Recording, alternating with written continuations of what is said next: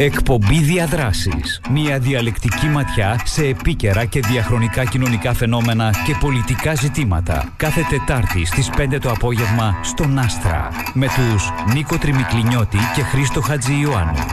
Φίλες και φίλοι καλησπέρα, εκπομπή διαδράσεις στο μικρόφωνο Χρήστος Χατζιωάννου ο Νίκος Τριμικλινιώτης σήμερα δεν μπορεί να είναι μαζί μας λόγω προηλημένων υποχρεώσεων ε, η εκπομπή είναι προηχογραφημένη, επομένως ε, δεν μπορούμε να δούμε τυχόν μηνύματα ε, στείλετε. σήμερα έχουμε την τιμή και τη χαρά να έχουμε φιλοξενούμενον τον δόκτωρα Ανδρέα Τίφα από τα Λίμπια ο οποίος είναι διδάκτορας φιλοσοφίας αλλά και επίσης νοσηλευτής ε, να μας πει, να μας πεις Ανδρέας σε λίγο και τη θέση που έχεις ε, και με τι ασχολείσαι ακριβώς. Ε, αφορμή για την ε, εκπομπή και την πρόσκληση ε, αποτέλεσε το βιβλίο που μόλις συνέγραψε ο Ανδρέας το οποίο έχει ως τίτλο «Άνθρωπος και ηθική έννοιες και ζητήματα στη σχέση μεταξύ νοσηλευτικής και φροντίδας των εκδόσεων Παπαζήση. Αντρέα, ο λόγος σε σένα. Ε, ευχαριστώ πάρα πολύ αγαπητέ Χρήστο για την πρόσκληση. Ε, είμαι νοσηλευτικός λειτουργός στο νοσοκομείο Λάνακο από το 1999 και από το 2018 ε, έχω αναλάβει ως διαχειριστής κλινών σχετικά με την πληρότητα του νοσοκομείου ε, το οποίο συνέβησε και με την πανδημία του COVID-19. Ε, το βιβλίο όπως προλόγησε ο Χρήστος είναι στη σειρά διάλογος των εκδόσεων Παπαζήση. Μια σειρά που εντός του έτους θα αριθμεί στα 100 βιβλία ε, έρευνες και μελέτες.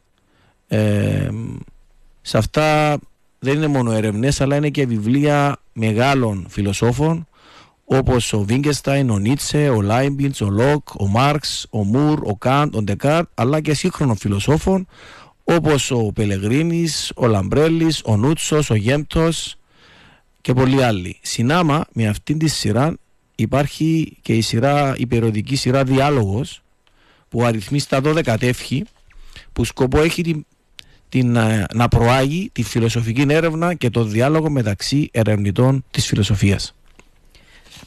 Ε, να σε ρωτήσω καταρχάς για το, για το, ε, το συγκεκριμένο βιβλίο ε, πού, πού μπορεί να το βρουν οι ακροατές ακροάτριες αν θέλουν να το προμηθευτούν, και ταυτόχρονα επίσης να μας πεις σε ποιους απευθύνεται το βιβλίο.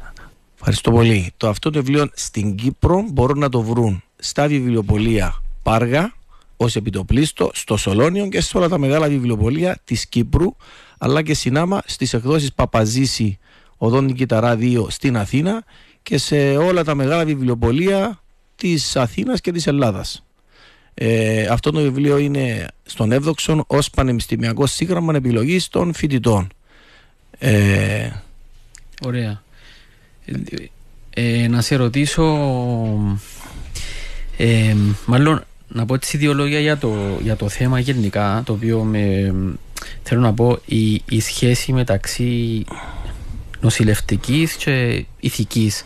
Επειδή έτυχε το προηγούμενο εξάμεινο να διδάξω μεταπτυχιακό μάθημα σε ε, νοσηλευτές ε, φοιτητές ε, για ζητήματα θεωρητική φιλοσοφική διερεύνηση για τη νοσηλευτική διαπίστωσα ότι πόσο σημαντικό είναι η η νοσηλευτική να, να, αναγνωριστεί το στάτους της, να, να αναγνωριστεί ως επιστήμη, διότι υπάρχει μια διαμάχη ε, για, ως προς το αν η νοσηλευτική είναι επιστήμη ή τέχνη. Πάντως σε κάθε περίπτωση πλέον υπάρχουν τμήματα αυτόνομα, ανεξάρτητα νοσηλευτική, σωστά; Μάλιστα, υπάρχουν. Ε, κοιτάτε, η νοσηλευτική έχει αλλάξει υπόδειγμα, έχει αλλάξει επιστημονικό παράδειγμα πάρα πολλές φορές. Αν ξεκινήσουμε από τον πόλεμο της Κρυμαίας το 1851 μέχρι σήμερα, άλλαξε πάρα πολύ.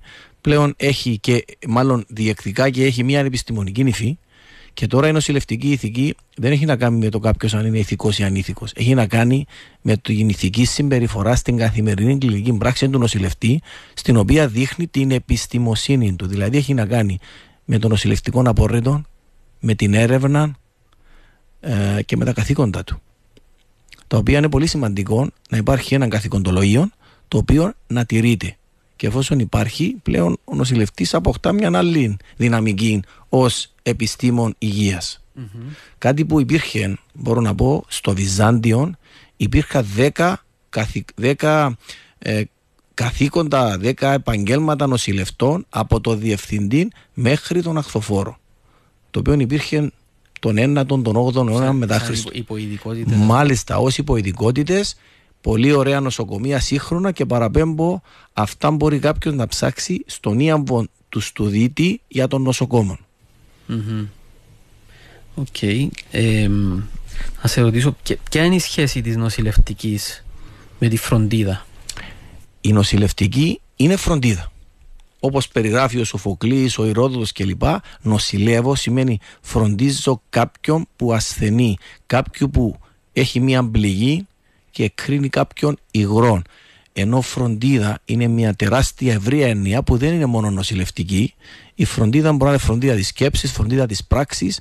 Αυτό όμως δίνει και μια δυναμική στη νοσηλευτική που μπορεί να παραπέμπει στον όρο νοσογνωμικά στον Ιπποκράτη που κάποιες γυναίκες τότε εσυνδράμαν στην Ιπποκρατική ιατρική που παραπέμπει σήμερα κυρίως στα νοσηλευτικά καθήκοντα. Δηλαδή η νοσηλευτική υπήρχε από τότε, μπορεί να μην ονομαζόταν νοσηλευτική, ήταν μια πρακτική που παραπέμπει ερευνώντας από τον καιρό του Ιπποκράτη μέχρι σήμερα την εξέλιξη της νοσηλευτικής Η οποία έχει, έχει μια πορεία δηλαδή. Μάλιστα. που ε, θεωρητικοποιήθηκε. Από τα μοναστήρια, από τα πεδία της μάχης πλέον έχει γίνει μια επιστήμη ε, με ρόλων και σκοπών στη φροντίδα και στην περίθαψη των ασθενών. OK, okay, άρα ε, είναι θεωρητική επιστήμη σίγουρα. Όχι μόνο. Όμως περιέχει ε, κάποια ε, θεωρητική γνώση. Είναι, έχει μια χαρτογράφηση θεωρητική η οποία εφαρμόζεται πλέον στην πράξη. Είναι μια καθαρά πρακτική ε, μορφή φροντίδας.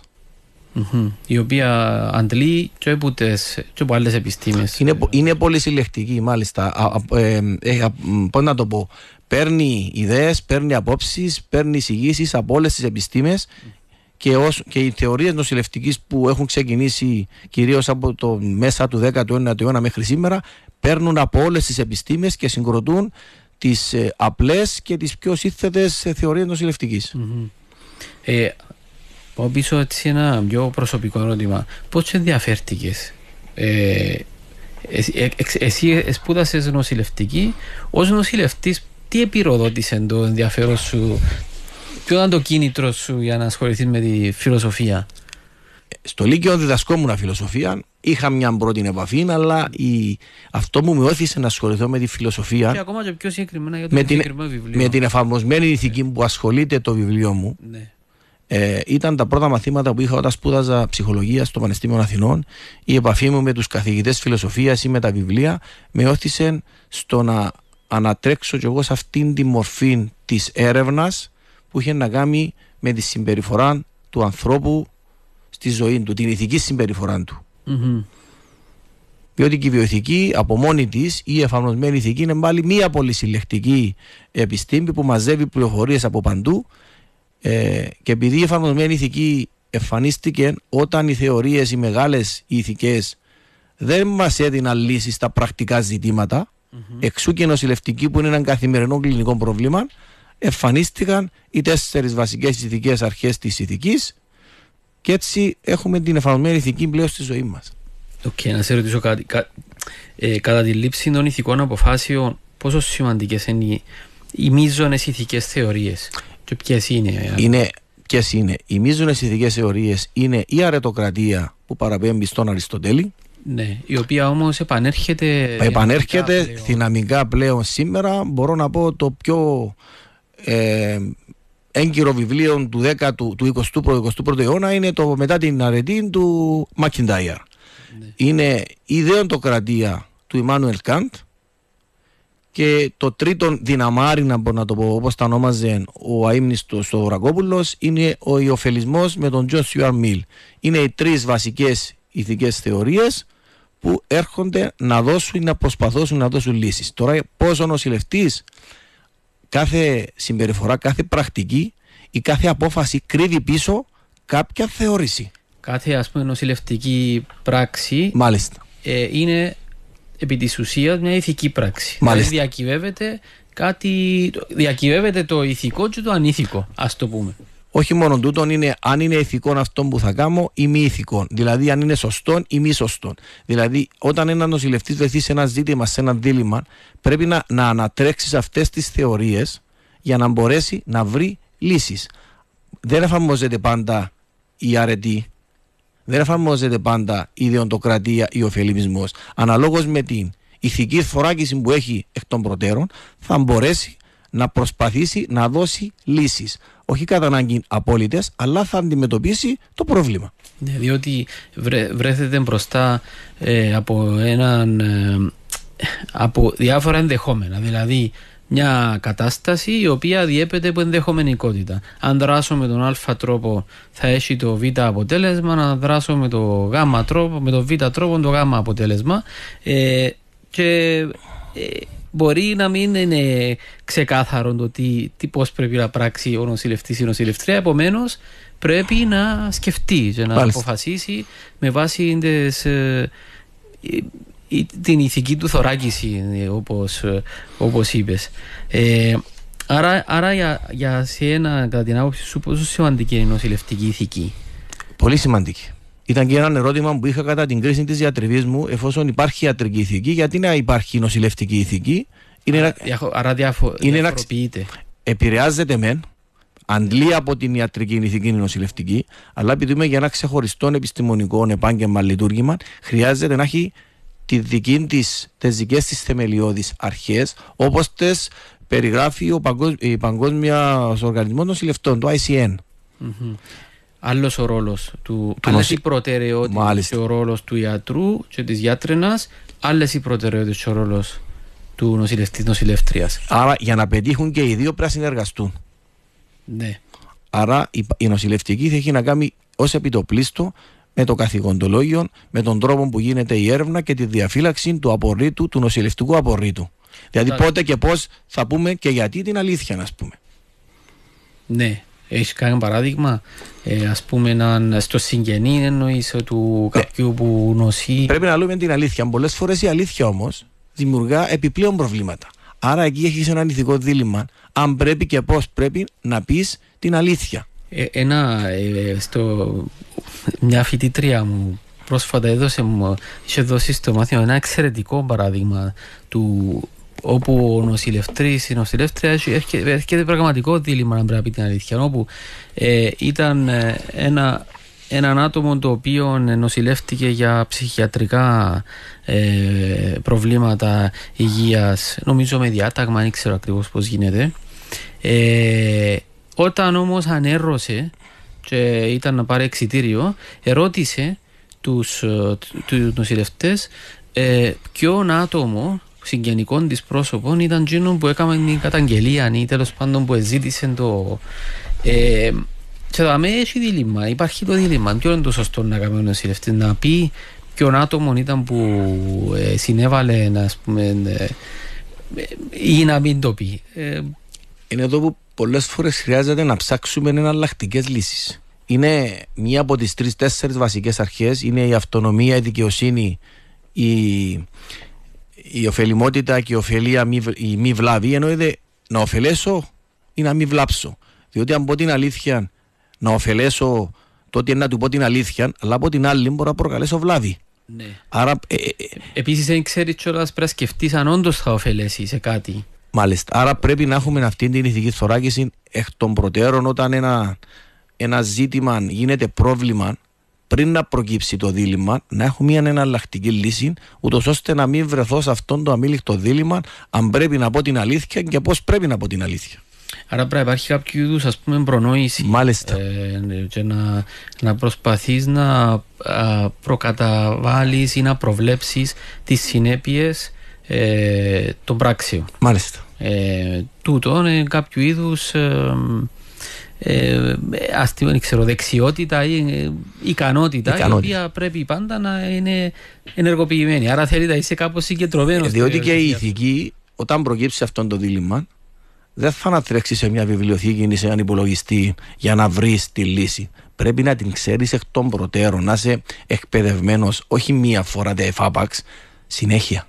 Πρέπει κάποιος να εκπαιδεύεται όπως διαβάζουμε, κοιμόμαστε, δουλεύουμε. Δεν δουλεύουμε συνέχεια, είναι με το σωστό διάλειμμα. Έτσι και η, συν- η συγκεκριμένη εκπαίδευση, προπόνηση όπως είπες προηγουμένως. Ναι. Οκ.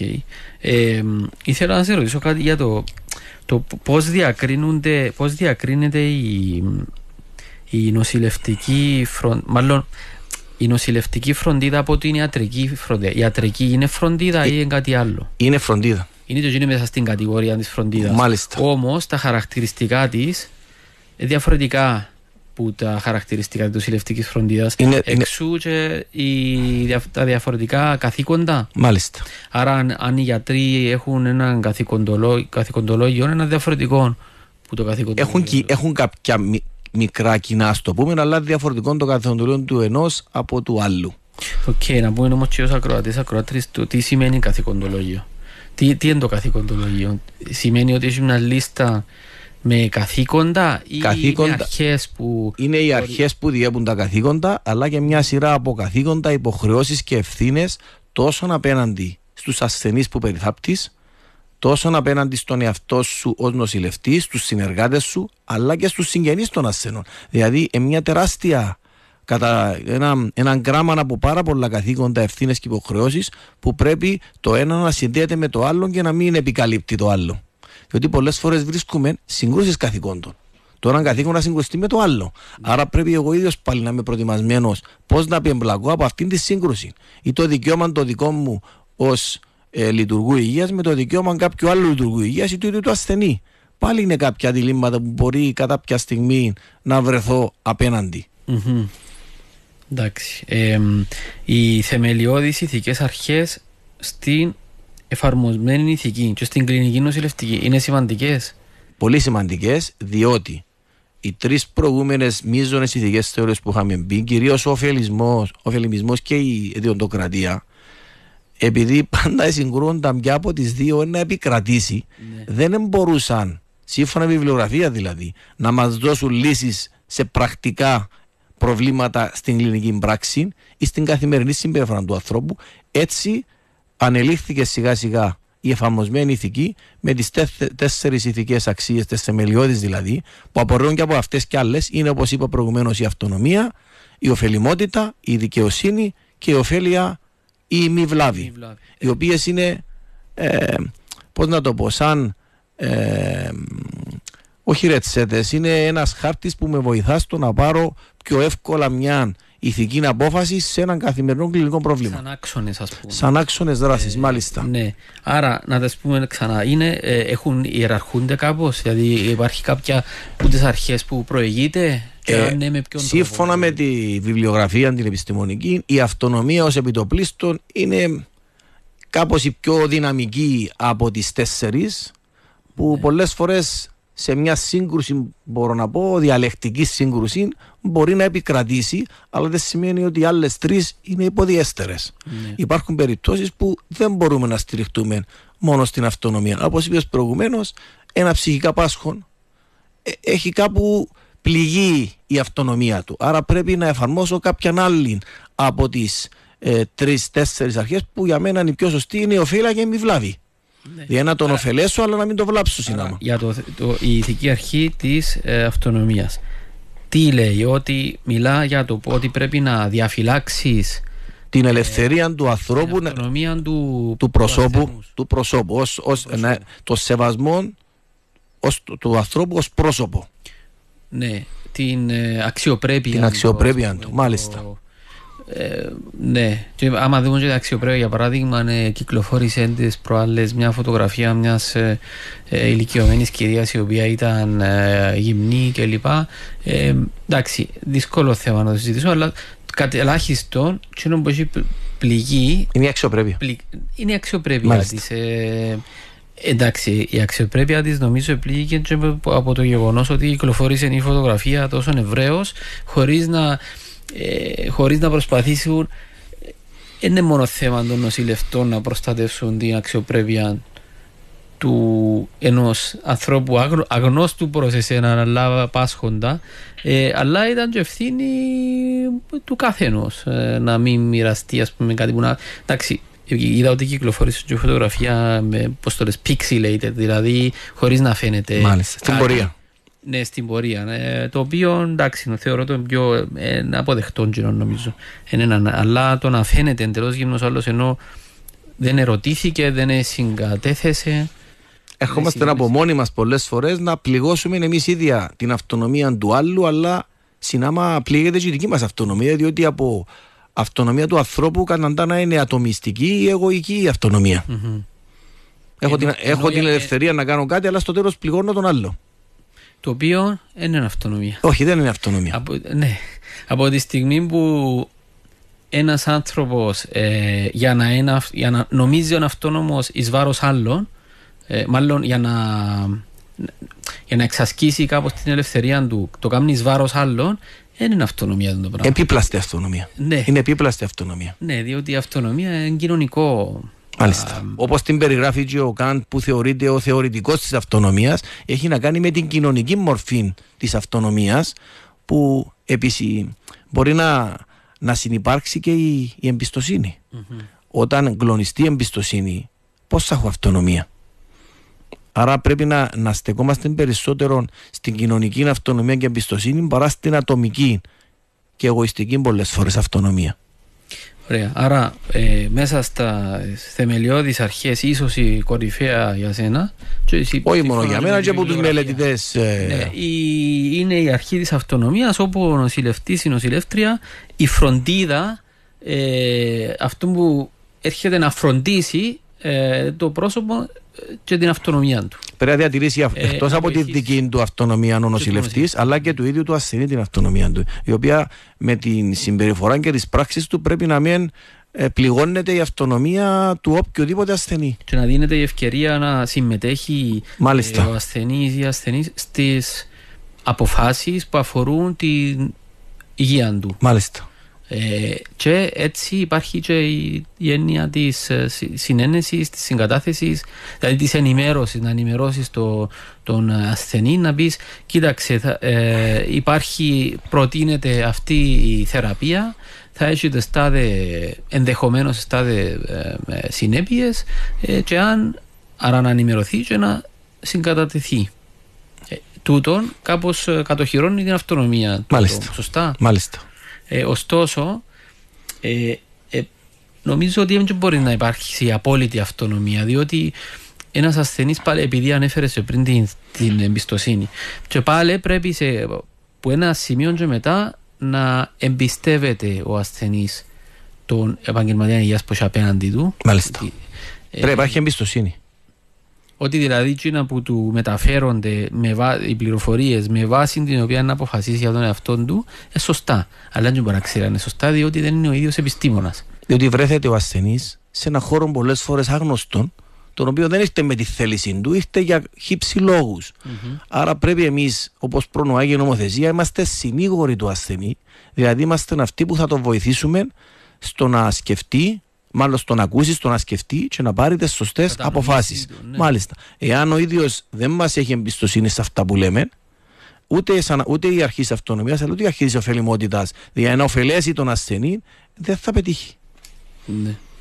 Λοιπόν, ε, νομίζω πριν να προχωρήσουμε στις άλλες ε, τρεις αρχές, να κάνουμε ένα σύντομο διαφημιστικό διάλειμμα και επιστρέφουμε αμέσως μετά να Άστρα στους 92,8 και 105,3 παίζει δυνατά. Φίλες και φίλοι, εκπομπή διαδράσεις. Επιστρέφουμε από το σύντομο ε, διαφημιστικό διάλειμμα. Όπως είχα πει, η εκπομπή είναι προηχογραφημένη, επομένως δεν μπορούμε να δεχτούμε μηνύματα και ότι ο Νίκος Τρεμικλινιώτης απουσιάζει σήμερα. Ε, έχουμε μαζί μας τον Δ. Ανδρέα Τίφα, με τον οποίο συζητούμε για το βιβλίο του «Άνθρωπος και ηθική, έννοιες και ζητήματα στη σχέση μεταξύ νοσηλευτικής και φροντίδας». Είπαμε ότι ο Ανδρέας έχει, είναι διδάκτορας φιλοσοφίας ε, και νοσηλευτής. Οπότε το καταλληλότερο άτομο με το οποίο να συζητήσουμε για ζητήματα πρακτικής ηθικής, ε, ζητήματα ηθικής φροντίδας, ε, νοσηλευτικής ε, ε, φύσης. Ε, πριν να πάμε στο διάλειμμα, συζητούσαμε για τις τέσσερις ε, για τι θεμελιώδεις ηθικές αρχές. Ε, συζητήσαμε για το ηθική αρχή της αυτονομίας ως το πιο. ως την κορυφαία αρχή. Και άλλες τρεις είναι; Είναι η αρχή της ωφελημότητας ή της αγαθοεργίας, που ως επί το πλείστον σχετίζεται τόσο με τον Τζον Μιλ αλλά και με τον Αριστοτέλη.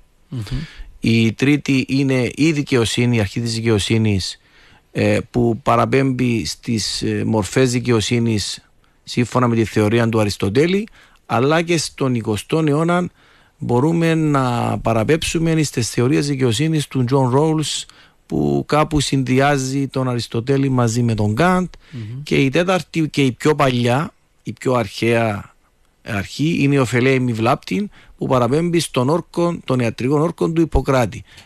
Επειδή ανέφερες τώρα τον όρκο του Ιπποκράτη. Ο όρκος του Ιπποκράτη δηλαδή δεν εμπεριείχε όλες τις τέσσερις ειδικές αρχές που έχουμε τώρα. Εμπεριείχε την τέταρτη. Εμπεριείχε την τέταρτη. Είναι η δουλειά του γιατρού, όπως έγραφε στον όρκο Ιπποκράτης, είναι να ωφελέσει αλλά και να μην βλάψει. Γι' αυτό κάπου παραπέμπει και στην ευθανασία. Ου δώσω φάρμακον. Ναι. Ναι, OK. Okay. Και πολλές φορές ως λειτουργία υγείας, ο στόχος μας είναι μπορεί να μην ωφελέσω, αλλά να μην βλάψω από την άλλη όμως. Ναι, προσπαθεί να μην βλάψεις τουλάχιστον. Ε, άρα, για την. Ποια, ποια αρχή θέλει να, να πούμε έτσι λίγα παραπάνω πράγματα; Για, για τη δικαιοσύνη. Για τη δικαιοσύνη. Ναι, που νομίζω ότι ε, τουλάχιστον εγώ η πρώτη φορά που είχα έρθει σε επαφή και διάβασα για τις τέσσερις αρχές ε, και είδα τη δικαιοσύνη, είπα μα, ενδιαφέρον, αλλά δεν το κατάλαβα ακριβώς ποια ήταν η θέση του. Άρα νομίζω μπορεί να μας διαφωτίσεις για το κοινό μας. Η δικαιοσύνη έχει να κάνει με την ισονομία, με την ισοπολιτεία, ε, με την ισηγορία, δηλαδή να υπάρχει ισορροπία και εσωτερικά στον ίδιο τον άνθρωπο, αλλά και έξω στην κοινωνία. Γιατί δεν υπάρχει ούτε σημαντικός ούτε ασήμαντος ασθενής. Άρα πρέπει να βρίσκουμε τρόπους που να απονέμεται δικαιοσύνη, όχι νομικά, αλλά και πρακτικά, σε ζητήματα που μας απασχολούν. Όπως, εσύ επειδή είσαι και ε, bed manager. Ε, ως διαχειριστής κλινών στο νοσοκομείο Λάνακος ε, τα τελευταία πέντε χρόνια, για μένα δεν υπάρχει σημαντικός ασθενής. Όλοι πρέπει να βρίσκουν κλίνη νοσηλείας, ούτως ώστε να παρέχεται η ισόνομα και η ισόποσα η φροντίδα. Δηλαδή, αν έχω ένα δίλημα τώρα έναν ηλικιωμένο έναν νεαρό εφραγματία και έναν περιστατικό με COVID-19, σίγουρα υπάρχουν κάποιες προτεραιότητες, αλλά πρέπει να βρω λύση και για τους τρεις τους ασθενείς. Πρέπει και οι τρεις ασθενείς να βρεθεί κλίνη νοσηλείας, ούτως ώστε να ξεκινήσει η θεραπεία. Διότι μετά, μη κακόν υπάρξει κάποια απώλεια, η ευθύνη είναι σε μένα ως νοσηλευτή. Mm-hmm. Άρα η δικαιοσύνη είναι πολύ σημαντική. Επίσης, η δικαιοσύνη πρέπει να υπάρχει και στα αναλώσιμα να υπάρχει μια ίση κατανομή των αναλωσίμων σε όλες τις πτυχές της υγείας. Ναι, δηλαδή πες ότι έχεις δύο ασθενείς που έχουν παρόμοιο, σε παρόμοια κατάσταση και έχουν τις ίδιες ανάγκες ε, που αναλώσιμα και που φάρμακα. Ε, τα φάρμακα είναι ξέρω αν, Είναι κάτι που πετύχαμε στην πανδημία μπορώ να πω. Ε, Στα τρία χρόνια της πανδημίας το πετύχαμε αυτό. Ο, ο, ο ένας έχουν και οι δύο ανάγκη ξέρω τις ίδιες ανάγκε, αλλά έχεις πιο λίγα φάρμακα. Ε, ε Πώς θα τα μοιράσεις, ενώ δεν θα δώσεις περισσότερα στον ένα ή λιγότερα στον άλλο. Απλό αυτό το παράδειγμα θέλω να φέρω ότι κατά την πανδημία, λόγω της ανάγκης που υπήρξε, ναι. αυτή η δικαιοσύνη, η ισονομία, η ισοπολιτεία επικράτησε. Υπήρχαν διότι είχαμε ανάγκη να φροντίσουμε όλους τους ασθενείς. Ναι. Να τακτοποιηθούν όλοι. Έμπρακτα... Εφάνηκε έμπρακτα η αρχή της δικαιοσύνης. Ναι. Ε, Όμως σε παγκόσμιο επίπεδο, αν, αν πάρουμε για παράδειγμα το, το διάθεση των εμβολίων. Ε, υπήρχε ανισονομία. Ναι, υπήρχε, φάνηκε Μάλιστα. ξεκάθαρα ότι ήταν ευρωκεντρική. Τέλος πάντων, φάνηκε για ακόμα μια φορά το, τα δύο ημισφαίρια πόσο, πόσο άνισα είναι. Ότι δηλαδή ε, τα εμβόλια αλλά και τα φάρμακα διατέθηκαν σχεδόν εξ ολοκλήρου. Αυτά είναι από έρευνες. Δεν είναι άποψη δική μου ή δική σου, ας το πούμε δική μας. Είναι από έρευνες έτσι έχουν, μας έχουν αποκαλύψει. Ναι. Ε, να πάμε σε ένα άλλο θέμα τώρα. Θέλω να σα ρωτήσω ε, γιατί χρειάζεται η φιλοσοφική θεώρηση για τα κείμενα δεοντολογίας; Τα κείμενα δεοντολογίας όπως είναι η διακήρυξη των δικαιωμάτων της UNESCO, ε, το, το, το καθηγοντολόγιο των νοσηλευτών ή ακόμα το καθηγοντολόγιο των δημοσίων υπαλλήλων στην Κύπρο που η πλειοψηφία των νοσηλευτών είναι δημόσιοι υπάλληλοι χρειάζεται διότι τις περισσότερες φορές τα άτομα που συγγράφουν ή θεσπίζουν αυτές τις διακηρύξεις μπορεί να μην έχουν μια φιλοσοφική ε, πορεία ή καταβολή αλλά και να έχουν Ερχό... Μάλιστα, ερχόμενοι μετά βρίσκουμε σε κάποια άρθρα αυτών των κειμένων διοντολογίας συγκρούσεις διαλεκτικές σύγκρουσει δηλαδή, το έναν άρθρο μπορεί να, να παρουσιάζεται σύγκρουση μεταξύ δύο δικαιωμάτων, μεταξύ του ενός καθήκοντος με κάποιον άλλον καθήκον, μιας υποχρέωσης με μια άλλη υποχρέωση. Άρα εκεί πρέπει να είμαστε ευέλικτοι στο να χειριστούμε τέτοιες συγκρούσεις. Που υπάρχουν, ε, όπως παρουσιάζω και στο βιβλίο, αρκετές τέτοιες συγκρούσεις που ίσως χρειάζεται να αλλάξουμε ή μάλλον μας οδηγεί σε έναν καινούριο υπόδειγμα αρχών ηθικής. Ίσως κάποιες από τις αρχές ηθικής είτε παλιές είτε καινούριες να χρήζουν βελτίωσης, να είναι πιο ανθρώπινες, να οδηγούν στην ανθρωπινότητα. Δηλαδή με κέντρο των ίδιων των άνθρωπων αλλά και το περιβάλλον του, το φυσικό ή ζωικό που τον περιβαλλει Άρα ίσως πρέπει να, όχι να ξαναγράψουμε, να αναθεωρήσουμε κάποιες από αυτές τις ε, να το πω, θεωρίες που μας παραπέμπουν τα κείμενα διοντολογίας. Ε, καταρχάς ένα πράγμα που διαφαίνεται πλέον νομίζω ε, μέσα στην φιλοσοφία δηλαδή τώρα μιλώ σαν φιλόσοφος τέλος πάντων ε, είναι ότι μάλλον καμιά από τις ε, μείζονες ηθικές θεωρίες είναι επαρκή ε, είναι ικανοποιεί τέλος πάντων ε, Συμφωνώ. Για, τα, για να καθοδηγηθεί η ανθρώπινη συμπεριφορά. Γι' αυτό το 1976 στον Bernard Report οδηγηθήκαν στι τέσσερις θεμελιώδεις ηθικές αρχές που έχουμε μπει, αλλά ίσως τώρα χρειάζεται μια ε, αναθεώρηση. Μια πέμπτη αρχή ή μια πέμπτη ένας άλλος τρόπος... Ένας άλλος τρόπος διαχείρισης ίσως. Ναι. Διότι σίγουρα οι θεωρίες από την αρχαία Ελλάδα στο Μεσαίωνα στη σύγχρονη αλλάξαν κατά καιρούς δεν ανατραπήκαν, αλλάξαν ο τρόπος θεώρησης τους, ο τρόπος σκέψης. Ίσως και τώρα να χρειάζεται μια καινούρια θεωρία που να, ε, να βελτιώνει τις υφιστάμενες. Όχι να τις καταργεί, να τις βελτιώνει. Για να μας δώσει λύσεις στα ζητήματα που αντιμετωπίζουμε σήμερα. Ε, καταρχάς, η, ε, η ίδια η τεχνολογική εξέλιξη και πρόοδος ε, γεννά νέου είδους ηθικά διλήμματα. Ε, για παράδειγμα, ωραία, το θέμα της ευθανασίας ή το θέμα του ε, πότε να σβήσει ας πούμε τα μηχανήματα. Ωραία. Ε, μα, η, η εντατική εξειδίκευση στις, στις μονάδες εντατικής θεραπείας και τα διλήμματα που φέρνουν ε, οι ΜΕΘ ε, εμπρόσφατα του 20ου αιώνα διότι δεν υπήρχαν αναπνευστήρες ε, το, πριν τον 20ο αιώνα. Ε, Επομένως, έτσι μπορούσε. Ε, και, και, με αποτέλεσμα να έχει αλλάξει ακόμα και ο ορισμός του τι είναι θάνατος. Το τι σημαίνει ο διαχωρισμός μεταξύ ζωής και θανάτου. Διότι ενώ παλιά θεωρούσαν ότι κάποιος, εάν δεν ανέπνε, ήταν πεθαμένος, δεν σταματούσε η αναπνοή, ε, πλέον ε, ο άλλος αναπνέει, αφού έχει το συνδεδεμένο πάνω στον αναπνευστήρα, ε, εν τούτης, μπορεί να είναι νεκρός. Επομένως, ήρθαμε να πρέπει να έχουμε να αναθεωρήσουμε και ε, τον ορισμό της ζωής και του θανάτου, πότε κάποιος θεωρείται νεκρός και πότε ζωντανός, ε, και κατά προέκταση ε, ηθικά διλήμματα γύρω από τούτα. Ε, θέλω να πω ότι. Ε, Όπως το περιγράφεις, αγαπητέ Χριστό, τούτα διλήμματα δεν είναι νέα. Ε, είναι παλιά με όψη νέου. Όχι όπως το περιγράφει ο Μπρέκτ φυσικά, αλλά είναι ζητήματα τα οποία είχαμε την από ψευδέστηση. Είχαμε την πεποίθηση ότι τα είχαμε λύσει, αλλά ξαναεμφανίζονται πάλι με άλλη μορφή, πιο δυναμική και είναι αμήλικτα. Άρα πρέπει να ξανακάτσουμε κάτω αυτά τα ζητήματα που έδειξε και ακόμα κι άλλα, να ξαναδούμε πώς τα διαχειριζόμαστε. Σίγουρα το τι σημαίνει θάνατος, τι σημαίνει ζωή, είναι να παραπέψω στη μελέτη θανάτου του, του Πλάτωνα. Ότι πρέπει να, να μελετήσουμε και να ε, εντρυφήσουμε τι σημαίνει θάνατος πριν επέρθει. Mm-hmm. Όπως έλεγε ο Επίκουρος, εκεί που είναι ο θάνατος δεν είμαι εγώ και όταν έρθει εγώ έχω φύγει. Δηλαδή πρέπει να ξαναενσκύψουμε σε τέτοια ζητήματα, ούτως ώστε όσα πιο πολλά μπορέσουμε να διαχειριστούμε σε επίπεδο ζητήματος πριν να προκύψουν αμήλικτα ηθικά διλήμματα και να λέμε το ναι το όχι που δεν ξέρουμε ποιο το σωστό είναι. Το ναι το όχι. Όπως λέει ο, ο, ο, ο ποιητής Καβάφης. Ε, να σε ρωτήσω κάτι. Ε, ε, επηρεάστηκε ότι όπως, με κάποιον τρόπο ε, η θεώρησή σου που την πανδημία, αν έμαθες κάτι που την πανδημία ε, σε σχέση ε, με την ηθική και τα ζητήματα σε σχέση μεταξύ νοσηλευτικής και φροντίδας; Αλλάξαν οι μορφές φροντίδας. Αλλάξαν οι μορφές Αλλάξαν οι μορφές φροντίδας λόγω της πανδημίας, λόγω των αποφάσεων, λόγω των περιορισμών.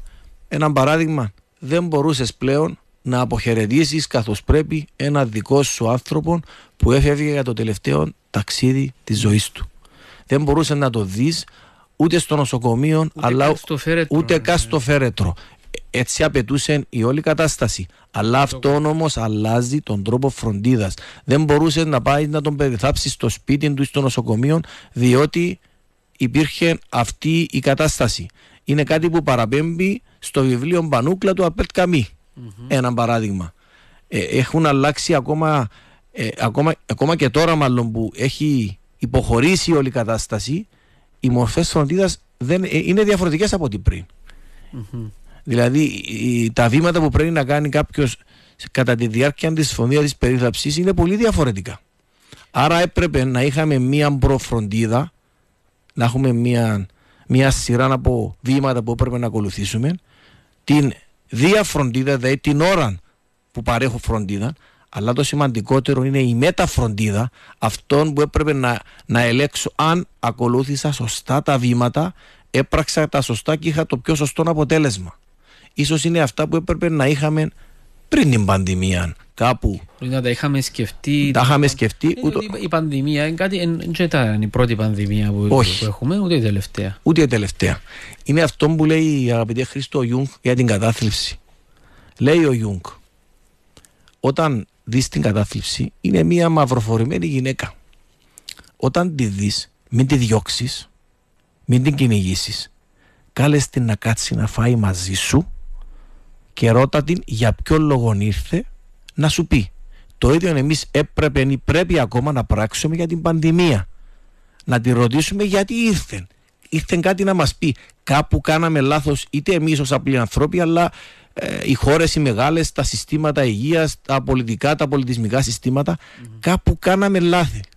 Να, ούτως ώστε στην επόμενη πανδημία οπότε που δεν ξέρω πότε αλλά θα ξαναεμφανιστεί πάλι να είμαστε προετοιμασμένοι. Διότι όντως οι μορφές φροντίδας έχουν αλλάξει. Οι σχέσεις των ανθρώπων έχουν αλλάξει. Προς το καλύτερο ή προς το χειρότερο, κάτι να όψει. Και προς τα δύο. Και προς τα δύο. Διότι τα παθήματα γίνονται μαθήματα. Mm. Ε, εντάξει, πάντως δεν ξέρω σε ποιο βαθμό έχουμε σκεφτεί τέλος πάντων το, ε, το, ε, για να στοχαστεί ε, ως κοινωνία για το τι, τι, μας, ε, τι επέφερε η πανδημία ε, και πώς πρέπει να δράσουμε παρακάτω. Αλλά σε, ε, σε μεγάλο βαθμό θεωρώ ότι δεν καταφέρει η πανδημία. Δεν καταφέραμε να μετατρέψουμε να μεταβάλουμε τη συμπεριφορά μας ε, έτσι ώστε να δείξουμε ότι μάθαμε κάτι. Δυστυχώς θα συμφωνήσω μαζί σου, δηλαδή δεν καταφέραμε να αναστοχαστούμε στο βαθμό που έπρεπε.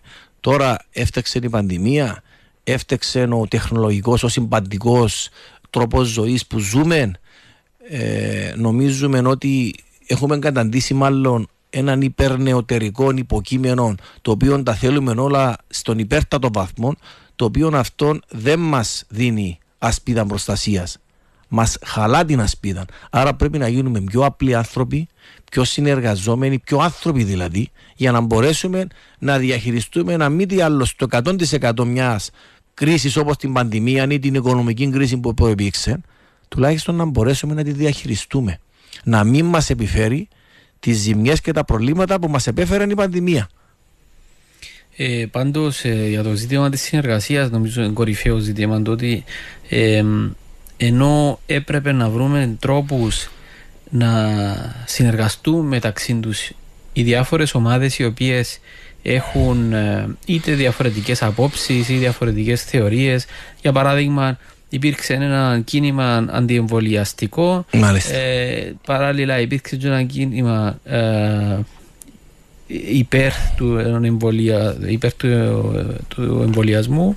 Ε, δεν καταφέραμε να βρούμε κοινή γλώσσα, φαίνεται. Ε, διότι οδηγήθηκε στο το όλο ζήτημα, εφόσον μιλούμε για την ηθική της πανδημίας, στο εμβόλιο ή μη εμβόλιο. Ήταν λάθος η οριοθέτηση. Ήταν.